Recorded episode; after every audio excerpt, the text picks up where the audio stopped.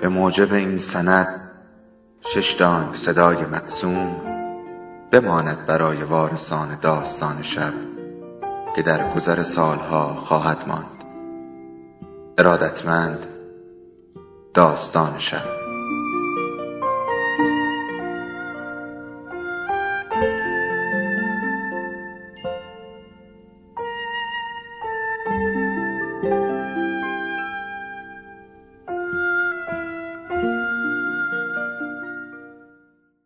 یکی بود یکی نبود.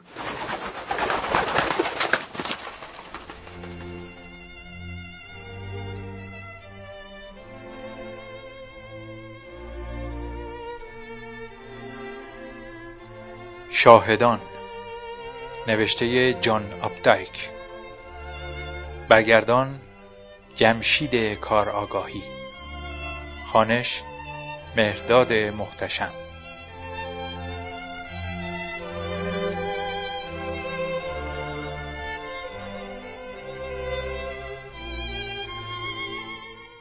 دیروز به من خبر دادند که فرد پروتی داروانی را ودا گفته است.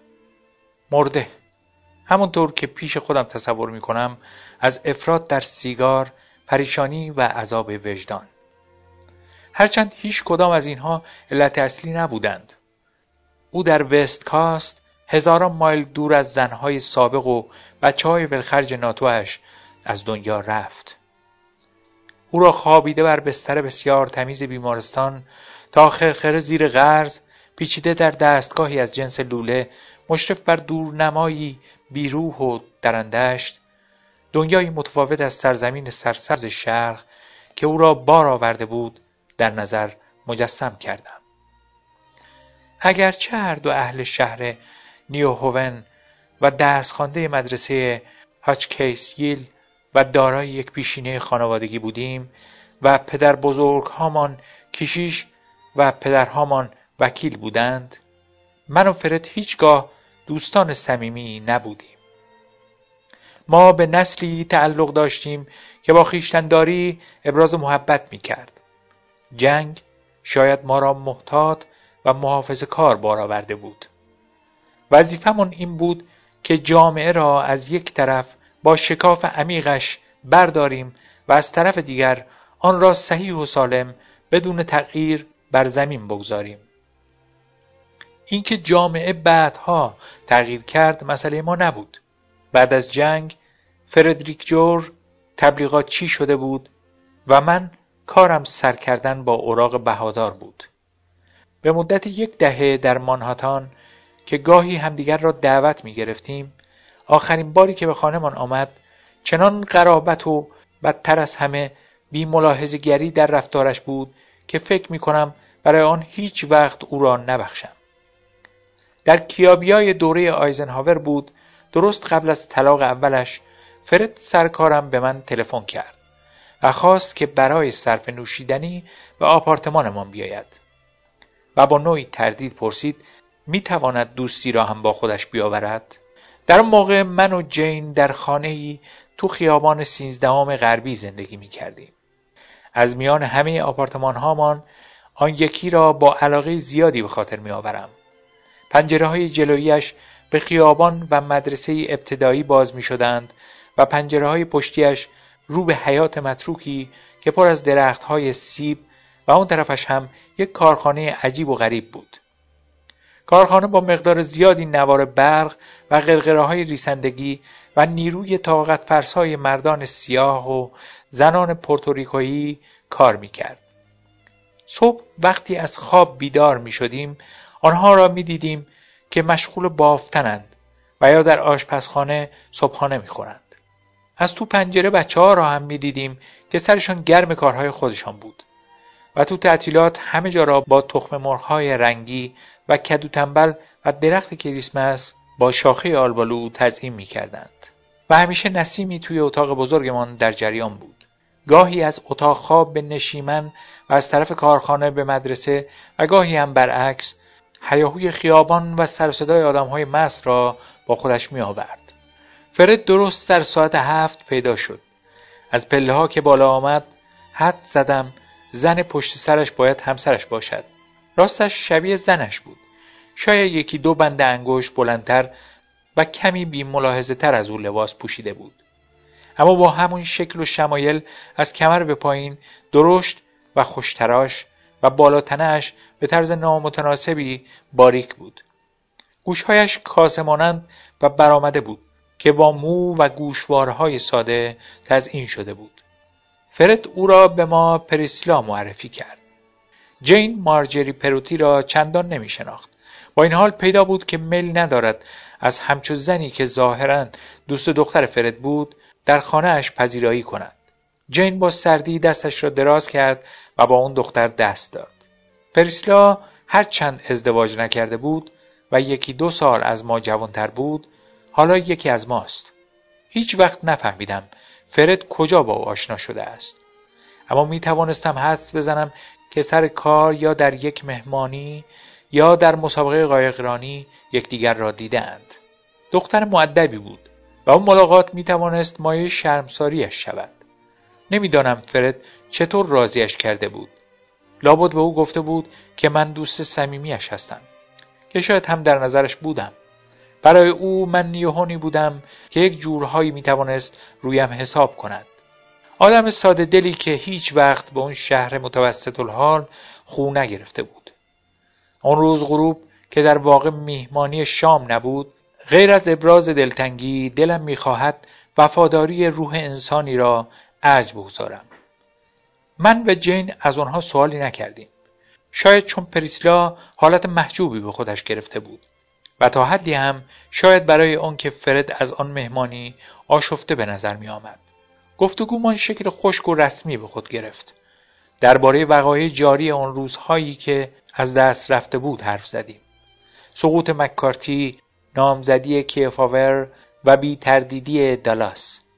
آن روزها گوارا داستانی از پرتغال خوانده و هندی ها را رنجانده بود و مصاحبهش با عنوان سیاست بازی با آتش همه را از جا در برده بود.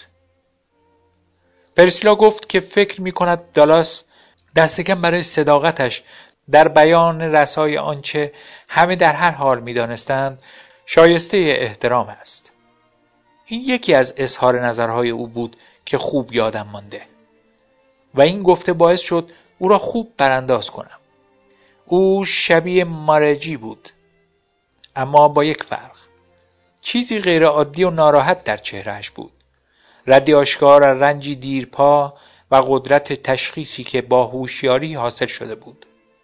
احساس کردم در زندگیش گشایشی ایجاد شده که در این وضعیت با زندگی همسر فرد یا راستش را بخواهید با زندگی زن خودم هم فرق داشت.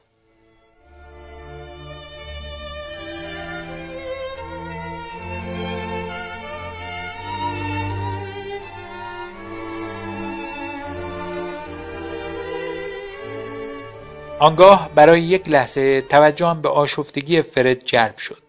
سعی می کنم آنها را در حالی که کنار هم نشستند به خاطر بیاورم. فرد روی صندلی برزنتی ولو شده بود و پریسلا سمت راست او روی کاناپه نشسته بود. موهای جوگندمی فرد روی شقیقهش جایی که ککمکهایش تو چشم می‌زد عقب نشسته بود. بینیش باریک و دراز بود. چشمان آبی کمرنگ از پشت قاب نقره‌ای عینکش که بالا رفته بود کمی بیرون زده بود. لبهایش خوش ترکیب و زیبا بود.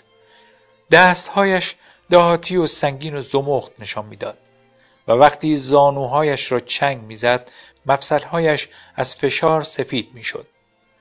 در صندلی برزنتی بدقواره زانویش را در مشت میفشرد. گردنش بالای یقه سفید نونوارش به سرخی می‌زد. نگران پریسلا بود.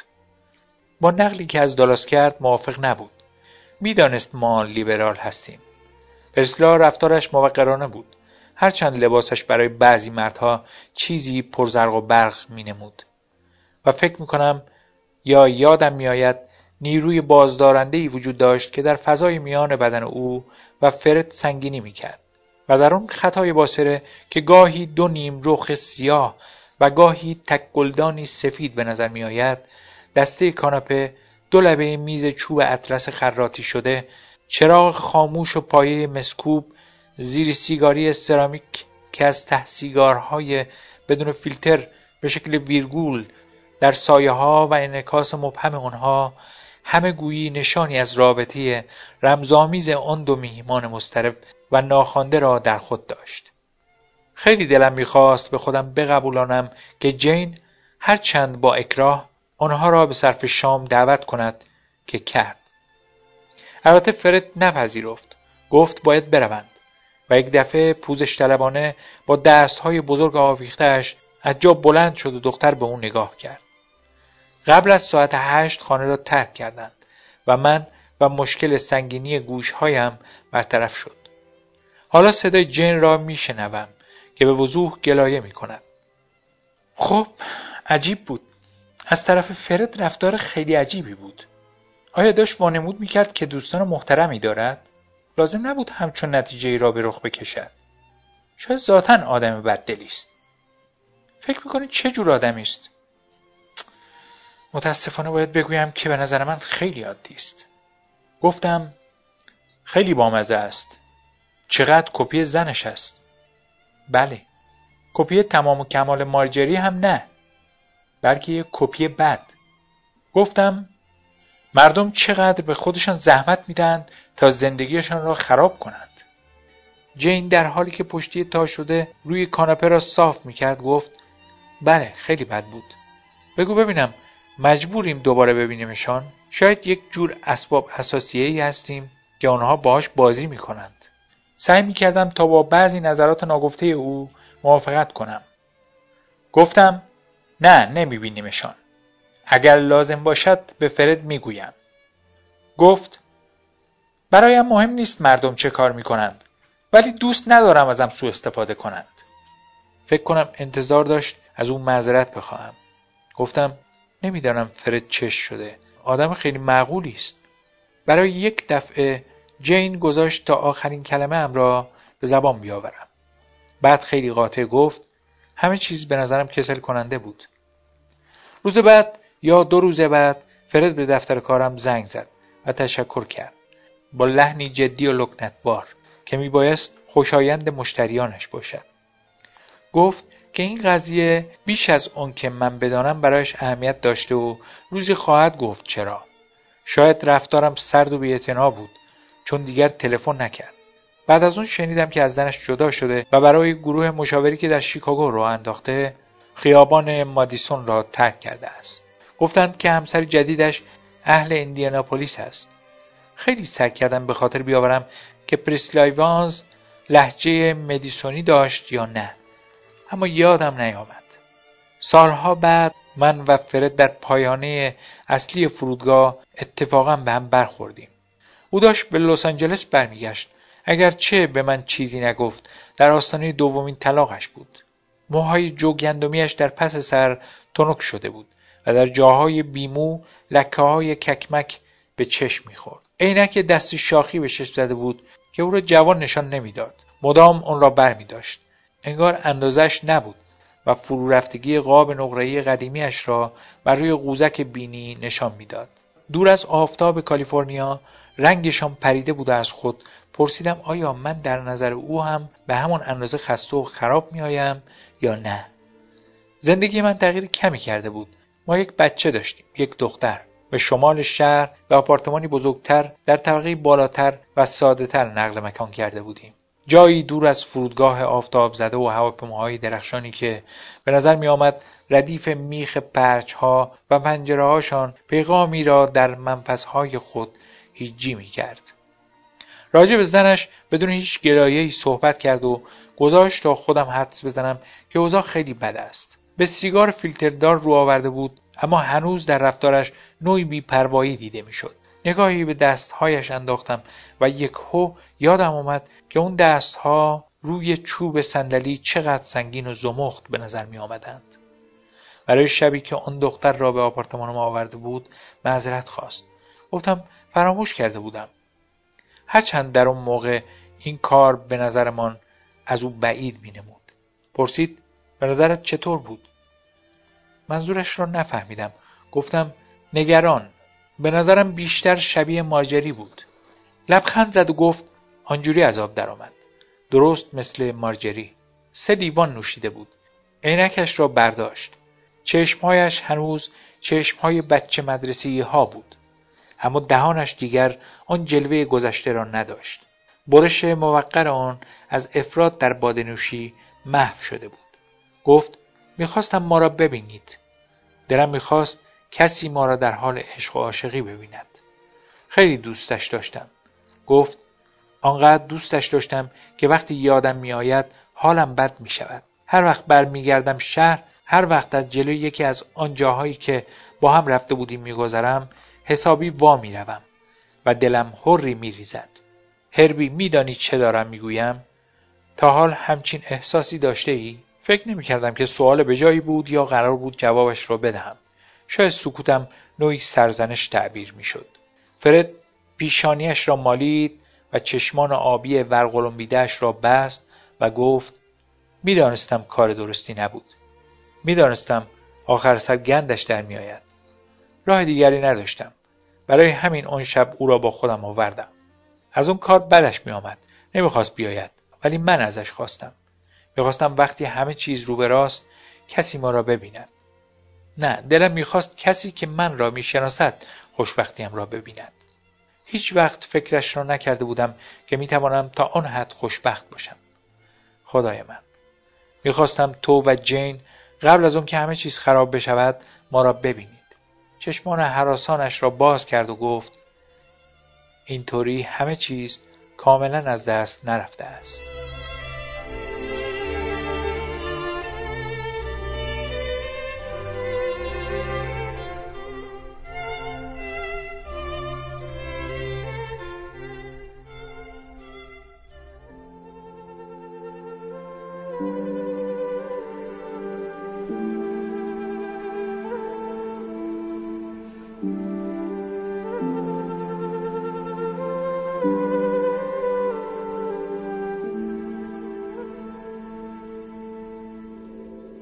داستان شب بهانه است.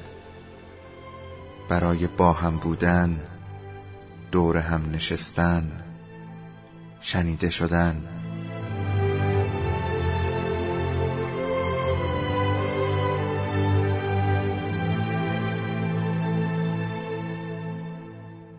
صدای افسانه ها رو میشنویم